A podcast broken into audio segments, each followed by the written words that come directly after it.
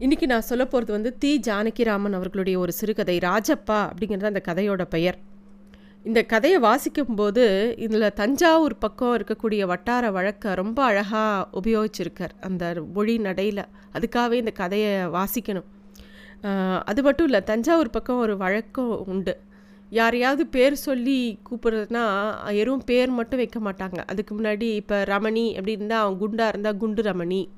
அப்படிங்கிற மாதிரி ஆஹ் நெட்டச்சீனை அந்த மாதிரி அவங்க கூட ஒரு பேரை வச்சுப்பாங்க. கூப்பிடுறது. அவங்க அவங்களா வச்சுக்க மாட்டாங்க. அந்த ஊரே வச்சிடும் அவங்களுக்கு ஒரு பேர் அந்த மாதிரி. அதே மாதிரி தஞ்சாவூரில் அவங்க கோவத்தில் பேசுகிற வார்த்தைகளும் ரொம்ப காது கொடுத்து கேட்க முடியாத அளவுக்கு இருக்கும். இந்த இந்த கதைகள்லாம் எப்படின்னாக்கா நம்ம அந்த காலத்துக்கு கொண்டு போகிறது நிஜமாகவே இந்த கதையை வாசிக்கும் போது ஏதோ ஆயிரத்தி தொள்ளாயிரத்தி அறுபதுகளில் இந்த தெரு வீதியில் உட்காந்து ஒரு வம்பு பேசுகிற மாதிரி ஒரு கதை தான் இதெல்லாம்.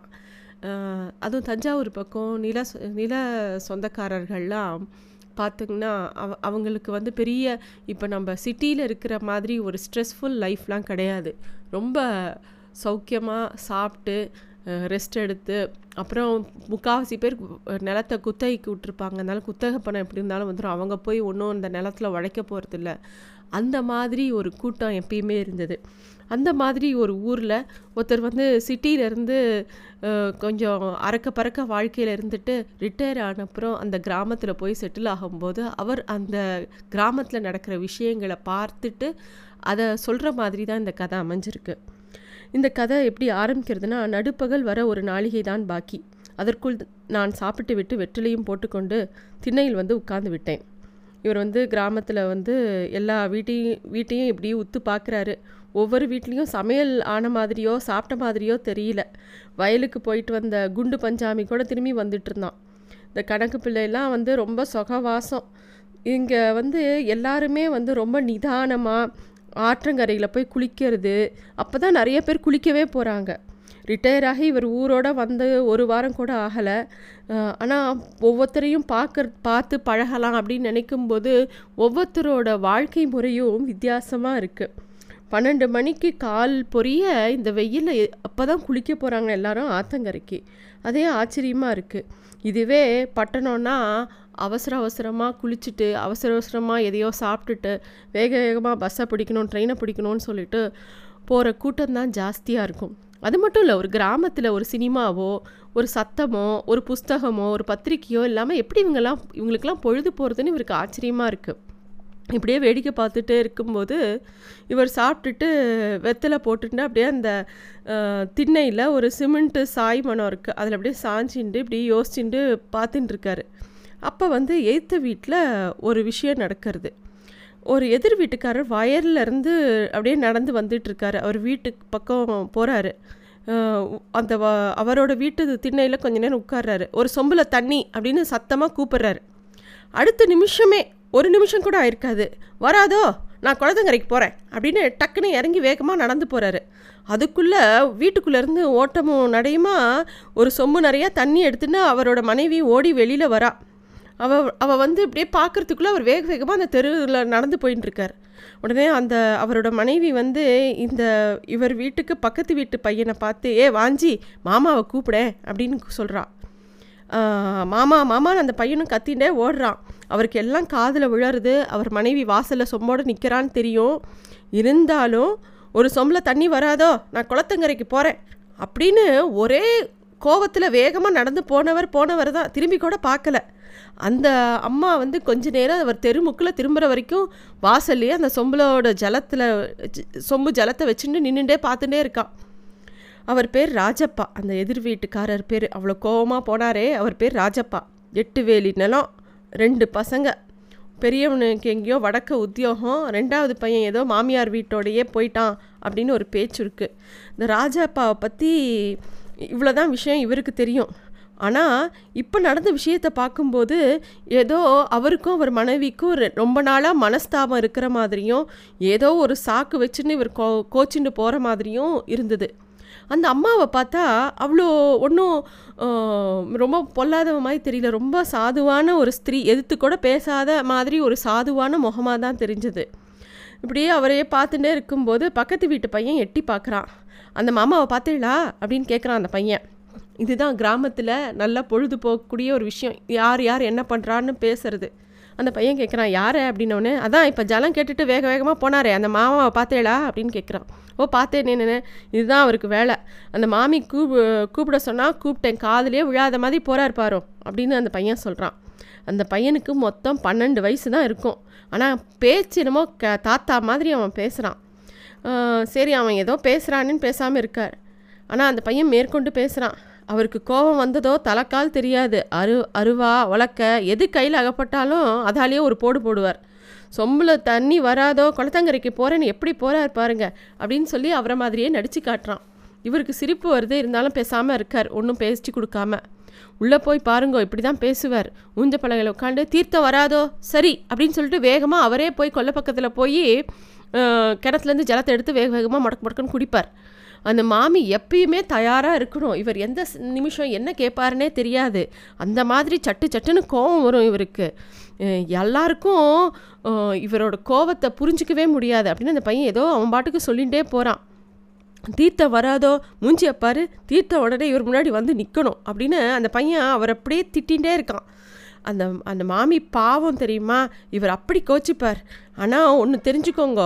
நிறையா கோவம் இருக்கிறவா கிட்ட லக்ஷ்மி தங்காதுன்னு சொல்லுவா ஆனால் இவர்கிட்ட அவ்வளோ சொத்து இருக்காக்கும் அப்படின்னு அந்த பையன் பாட்டுக்கு சொல்கிறான் இந்த இவர் வந்து இதெல்லாம் கேட்டுட்டே இருக்கார் இதுக்கெல்லாம் எதுவும் பதில் சொல்லலை. ஆனால் அந்த ஊரில் யார் யார் எப்படி அப்படின்னு தெரிஞ்சுக்கணுங்கிற ஒரு ஆவல் இவருக்கு இருக்குது அதனால் அவன் சொல்கிறத ஒன்றும் இட நடுவில் பேசாமல் அப்படியே பொறுமையாக கேட்டுருக்கார் அப்போ அந்த பையன் சொல்கிறான் ஒரு நாள் ஜலம் கேட்டது இது அந்த மாமி கொண்டு வந்து கொடுத்தா அதில் ஏதோ தூசி மதந்ததுன்னு டம்ளரை நெத்தியை பார்த்து அந்த மாமி முகத்துலேயே அடிச்சுட்டார். அவன் மாமி நெத்தியிலேருந்து ரத்தமாக வழிஞ்சதாக்கும் அப்படின்னு அந்த பையன் பாட்டுக்கு சொல்லிகிட்டே போகிறான் இதில் எது உண்மை எது பொய் பாதி உண்மையா பாதி பொய்யா எதுவும் புரியலை. ஆனால் அந்த எதிர் வீட்டு அந்த ராஜப்பாங்கிறவரை பற்றி இவர் சொல்ல சொல்ல ஆச்சரியமாக இருந்தது. ராஜப்பா திருப்பியும் வீட்டுக்கு வரதை இவர் பார்த்துட்டார். அவர் வீட்டுக்குள்ளே போயிட்டார். மீனை எட்டி பார்த்துட்டு அவர் என்ன சொல்கிறார் அந்த பையன் வந்து வேகமாக அவர் வந்தவுடனே வேகமாக வீ அவன் வீட்டுக்குள்ளே போகிறான் ஐயோ உள்ளே போயிடுத்து மடத்து யானை கையும் காலும் பார்த்தீங்களா குண்டு குண்டா சமயக்கார மாதிரி அப்படின்னு சொல்லிட்டு எனக்கு பசிக்கிறது மாமா நான் சாப்பிட போகிறேன் அப்படின்னு சொல்லிட்டு அந்த பையன் வேகமாக அவள் வீட்டுக்குள்ளே போயிடுறான். அப்புறம் கொஞ்ச நேரம் கழிச்சு திரும்பி வரான். வந்து நீங்கள்லாம் டவுனில் இருந்தவா எங்கள் அப்பா இப்போ தான் குளிக்க போயிருக்கார் எனக்கு பசிக்கிறது. அந்த பையன் சாப்பிட்டு வரத்துக்குள்ளே இவர் வந்து தூங்கி போய்ட்றார் கொஞ்ச நேரம். அப்புறம் பார்த்தா முழிச்சு பார்த்தா இந்த பையன் பாட்டுக்கு உட்காந்துருக்கான் பக்கத்தில். இல்லை மாமா நான் சாப்பிட்டு வரத்துக்குள்ளே நீங்கள் தூங்கி போயிட்டே அதான் நான் பேசாமல் உட்காண்டிருக்கேன் அப்படின்னு சொல்கிறான் அப்போ பார்த்தா அந்த ராஜப்பா அவளோட மனைவி வந்து ஏதோ ஒரு கொ குடத்துல தண்ணி எடுத்துகிட்டு போகிறா அதை பார்த்தோன்னே அது பார்த்தீங்களா? அவங்க வீட்டில் கிட்டத்தட்ட இருபது ஆள் வேலை செய்யறதுக்கு இருக்கான். ஆனால் அவங்களாம் தண்ணி எடுக்கக்கூடாதான். இந்த மாமி தான் எடுக்கணுமா? நூறு குடம் தினம் எடுக்கணும் பார் அவர். அப்படின்னோடனே இவருக்கு ஆச்சரியமாக இருக்குது என்னடா நிஜமாடா? அப்படின்னு கேட்குறாரு வேணும்னா வாங்கோ. என் பின்னாடியே வாங்கோ. வயல் பக்கத்தில் அவர் எங்கே போகிறார் அந்த மாமி எங்கே போகிறான்னு பார்த்துடலாம். இதில் என்ன ரகசியம் இருக்குது கொஞ்ச நாள் முன்னாடி வாத்தில் பக்ரின்னு ஒருத்த வேலை பண்ணிட்டு இருந்தான். இந்த மாமி நூறு குடம் இறைக்கிறத பார்த்து அவனுக்கே மனசு தாங்காமல் அவன் கொஞ்சம் இறச்சி கொடுத்தான். அதை தெரிஞ்ச உடனே அவனுக்கு அந்த அடுத்த நிமிஷமே வேலையை விட்டு நிறுத்திட்டார் அவர். அப்படின்னு அந்த பையன் பாட்டுக்கு சொல்லிகிட்டே போகிறான் இவருக்கு இந்த பையன் சொல்கிறதெல்லாம் உண்மையா? இல்லை காது மூக்கு வச்சு இவன் பாட்டுக்கு கதை அடித்து விட்றானா? எதுவும் புரியல. இருந்தாலும் இந்த ராஜப்பாங்கிறவர் வந்து ரொம்ப சுவாரஸ்யமானவர் அப்படிங்கிறது மட்டும் இவருக்கு புரியறது. இப்படி இவங்க ரெண்டு பேரும் பேசினே இருக்கும்போது ராஜப்பா வாசலுக்கு வரார். வந்தவர் வாயில் இருக்கிற புகையிலையை துப்பிட்டு அங்கே ஏதோ ரெண்டு குழந்தைகள் வந்து விளையாடின்னு இருக்கு. அதுங்களை வந்து து இங்கே வா இங்கே வாடா சோனி அப்படின்னு கூப்பிட்டு அதுங்க அப்படி கொஞ்சிறார். கொஞ்சிறதுனா சாதாரண கொஞ்சல் இல்லை ஒரு முரட்டு கொஞ்சல். அந்த குழந்தைய தலைகீழே இப்படியே தூக்கி குப்புற படுக்க வச்சு இப்படி தூக்கி குண்டு ராஸ்கல் அப்படின்னு சொல்லி அதை போட்டு கசக்கி ரெண்டு காலையும் பிடிச்சி தலைகீழே தொங்க விட்டு கிளுகிளுன்னு ஆட்டுறார். அதை பார்த்தோன்னே இவருக்கே பயந்து போயிடுச்சு. சார் சார் இந்த ப ரொம்ப பயங்கரமாக இருக்குது குடல் ஏறி விட்ற போகிறது சார் குழந்தைக்கு அப்படின்னோடனே அந்த ராஜப்பா பயங்கரமாக சிரிக்கிறார். குடலேத்தமா இதுக்கா? இது யம குண்டுனா இந்த குழந்தை யார் தெரியுமோ? நம்ம கணக்கு பிள்ளை வைத்தியோட சந்ததிகள். யமனை கூட சாற்றும். இதுங்களுக்கெல்லாம் ஒன்றும் ஆகாது. அப்படின்னோடனே சொல்லிட்டு ஆனாலும் அவர் அப்படியே தான் விளையாடின்னு இருக்கார். அப்புறம் அந்த குழந்தைகிட்ட சரி இப்போ நீ செத்துப்போ அப்படிங்கிறார். உடனே அது தரையில் படுத்துன்னு கண்ணை முடிக்கிறது. எங்கே நீ அழு. அவன் செத்து போனால் நீ அழமாட்டியான்னு இன்னொரு குழந்தைகிட்ட சொன்னால் அது அழருது அந்த அந்த விளையாட்டே ரசிக்கும்படியாக இல்லை. இவர்கிட்ட ஏதோ ஒரு குரூரத்தன்மையோட ஒரு விளையாட்டு. அதை பார்த்துட்டே இவ இவர் இருக்கார் என்ன சொல்கிறதுன்னு தெரியல. ஏன்னா இவரை பற்றி ராஜப்பாவை பற்றி இவருக்கு ரொம்ப பெரிய பரிச்சயம் இல்லை. பேசலாமா கூடாதானும் தெரியல. ஆனால் அந்த குழந்தைகள் வந்து இவர் சொல்கிறபடி ஆடிண்டு அதுக்கு பாட்டு கிளம்பி போயிடுது. ஆனால் அந்த ராஜப்பாவோட அதிர்ஷ்டத்துக்கு குறவு கிடையாது. அவருக்கு வந்து அப்பேற்பட்ட சொத்து அவ்வளோ நிலம் எந்த பஞ்சகாலம் வந்தாலும் அவரோட விளைச்சல் என்றைக்குமே குறைஞ்சது கிடையாது. அதே மாதிரி அவரோட இரண்டாவது மகனை எதுக்கு வீட்டை விட்டு துரத்தினார்னா இரண்டாவது மகன் வந்து அவனுக்கு கல்யாணம் ஆகி அவன் மனைவி கேட்டான்னு ஏதோ நகை வாங்கி கொடுத்துட்டான். அந்த நகையை வந்து இவரை கேட்டு வாங்கி தரலன்னு ஓ உன் பொண்டாட்டிக்கு நீ நகை நட்டெல்லாம் தனியாக வாங்கி போடுவியோ? அப்போ கிளம்பி இந்த வீட்டை விட்டு வெளியில் போ. அப்படின்னு அனுப்பிச்சி விட்டுறார். எவ்வளோ சொல்லியும் அவன் வீட்டுக்குள்ளே சேர்த்துக்கல. அது மட்டும் இல்லை என்றைக்கோ ஒரு நாள் அந்த ஊருக்குள்ளே அந்த பையன் வந்து அவன் அம்மாவை கோவிலில் வச்சு பார்த்தான்னதுக்கு அந்த அம்மாவை போட்டு அதாவது அவர் மனைவியை போட்டு அந்த அடி அடிக்கிறார். அதுலேருந்து அந்த பையனும் அந்த ஊருக்கு வரதில்ல. அந்த அம்மாவும் பையனை பார்க்கல. அவ்வளோ கோவக்கார ஒரு மனுஷன். இப்படிலாம் ஒரு மனுஷன் இருப்பானா அப்படிங்கிற மாதிரி ஆச்சரியமாக இருக்குது இந்த வாஞ்சிங்கிற பையன் அந்த ராஜப்பாவை பற்றி அத்தனை விஷயங்கள் சொல்லிகிட்டே இருக்கான். ஏதோ அனுபவப்பட்டம் பேசுகிற மாதிரி அந்த பன்னெண்டு வயசு பையன் அந்த கிராமத்தில் அவன் சுற்றி இருக்கிற மனுஷால பார்த்து அவனுக்கு அவ்வளோ விஷயம் தெரிஞ்சிருக்கு அவன் அவ்வளோ விஷயம் சொல்கிறான் அன்னைக்கு பார்த்து சாயங்காலம் ஒரு ஆறு மணி இருக்கும். எங்கேயோ போன ராஜப்பா திரும்பி வந்துட்டார். அவர் அப்படியே அங்கே ஒரு சாய்வு நாற்காலி அவரோட திண்ணையில் போட்டிருக்கு. அதில் அப்படியே உட்காந்து வெத்தலை பாக்கு போட்டுருக்கார் அப்போ வந்து ஒரு கிழவர் கொஞ்சம் சாயந்தரம் இருட்ட ஆரம்பிச்சுடுத்து ஒரு கிழவர் கையில் ஒரு மூட்டையும் கையில் ஒரு தடியுமா குசேல சுவாமி மாதிரி வந்துட்டு இருந்தார் ராஜப்பா வீடு தான் அந்த ஊர்லேயே ரொம்ப பெரிய வீடு. ஊரில் பணக்காரரே அவர் தான். வீட்டையும் பந்தலையும் பார்த்தாலே தெரிஞ்சிடும். அந்த கிழவர் அந்த வீட்டுக்கிட்ட வந்தவொடனே தயங்கி தேங்கி நிற்கிறார் யார்? அப்படின்னு ஒரு அதட்டல் போடுறார் ராஜப்பா.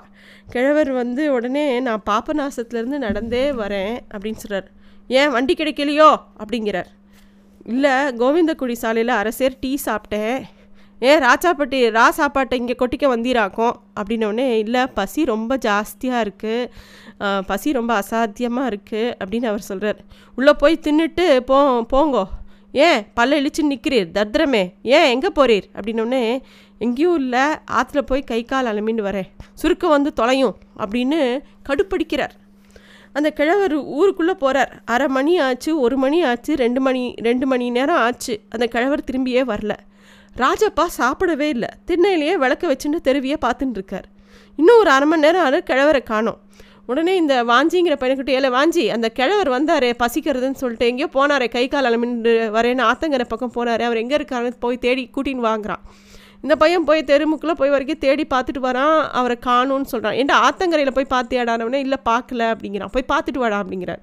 ஏண்டா அந்த எங்கேயோ அந்த ஒரு இது இருக்கே பண்டாரத்தை இடம் அங்கே போய் பார்த்தியாடான்னா பார்த்தேன் அங்கேயும் இல்லை அப்படிங்கிறான். நீ சரியாக பார்த்துருக்க மாட்டேன்னு சொல்லிட்டு இவரும் கையில் ஒரு ஹரிக்கன் லைட்டை எடுத்துட்டு அந்த ஊரில் இருக்கிற நாற்பது வீடையும் சுற்றி சுற்றி தேடுறார். அந்த அவரை காணும்.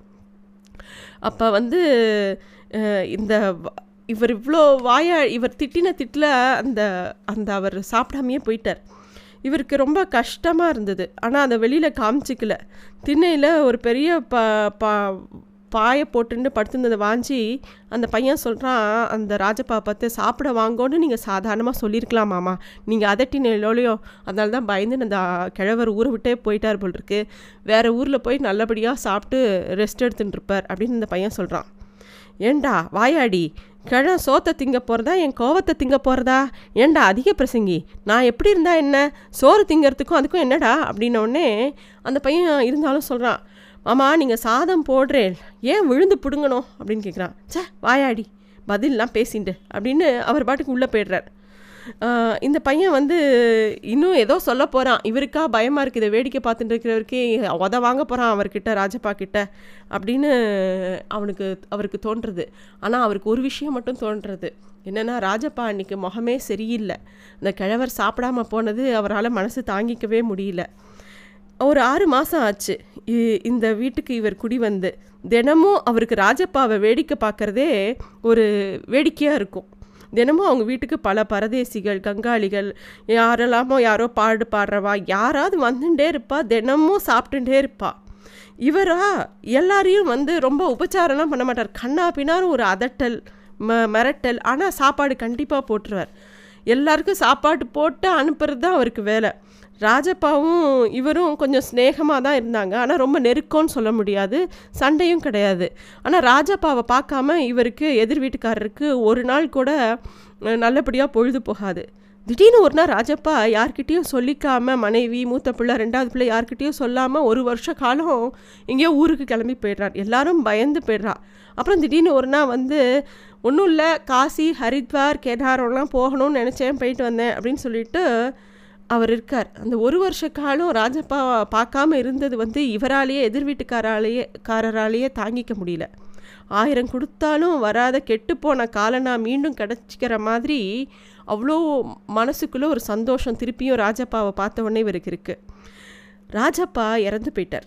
அவர் இப்போ இல்லை. அவர் காலமாகி கிட்டத்தட்ட நாலு மாதம் ஆயிடுத்து. சின்ன பிள்ளையும் மன்னித்து சாகிறதுக்கு முன்னாடி வீட்டோட சேர்த்துன்ட்டார். பாதி சொத்தை அவனுக்கு எழுதி வச்சுட்டார். எல்லாருக்கும் ரொம்ப அழகாக உயில் எழுதி வச்சு யார் யாருக்கு என்னென்னன்னு பிரித்து எழுதிட்டேன் ஒன்றும் அவருக்கு பெருசாக உடம்புக்கு வந்தெல்லாம் சாகலை. ரெண்டே ரெண்டு நாள் ஜுரம் டக்குன்னு இறந்து போயிட்டார்.